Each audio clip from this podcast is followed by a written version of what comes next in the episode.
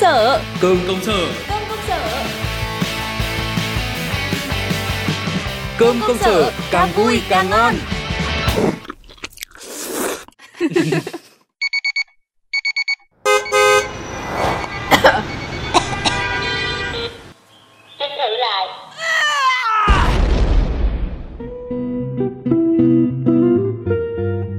Tiếng chuông báo thức Tiếng còi xe Tiếng máy chấm công không chịu nhận vân tay. Ai, Tất cả những âm thanh này chưa bao giờ dễ chịu cả Nhất là khi nó xuất hiện vào sáng thứ hai đầu tuần. Hội chứng ngày thứ hai chưa bao giờ bị bỏ quên cả. Và trước khi trở lại với ngày thứ hai làm việc đầu tuần thì Radio Công Công Sở đã có một cuộc phỏng vấn chấp nhoáng tâm lý của các bạn trẻ khi nhận ra mai đã là thứ hai rồi.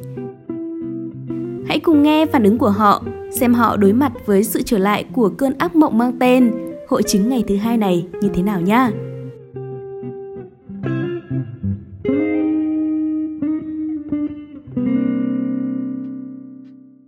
Gì cơ? Còn 8 tiếng nữa là thứ hai rồi á? Thôi mình vừa mới ngủ dậy thôi mà. Lâu nay đã bao giờ biết thứ hai là gì đâu Bởi vì ngày nào mà chả phải làm việc Mà còn lại dân chơi hệ giải deadline chứ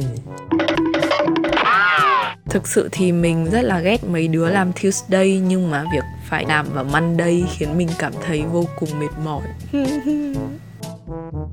Chủ nhật thì chưa qua mà thứ hai thì chưa tới. Lo làm gì nhiều thế? Thôi nếu mà đã lười biếng thì ngày nào mà trả lời thứ hai cũng đúng là ác mộng mà.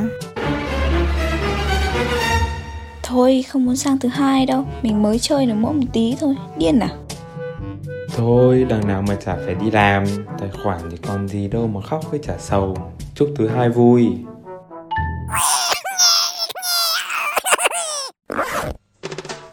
Ừ, đúng là mỗi người mỗi cảnh, muôn hình vạn trạng.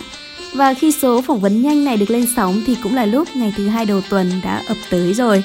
Không biết là các số phận xuất hiện trong số radio này đã đi về đâu.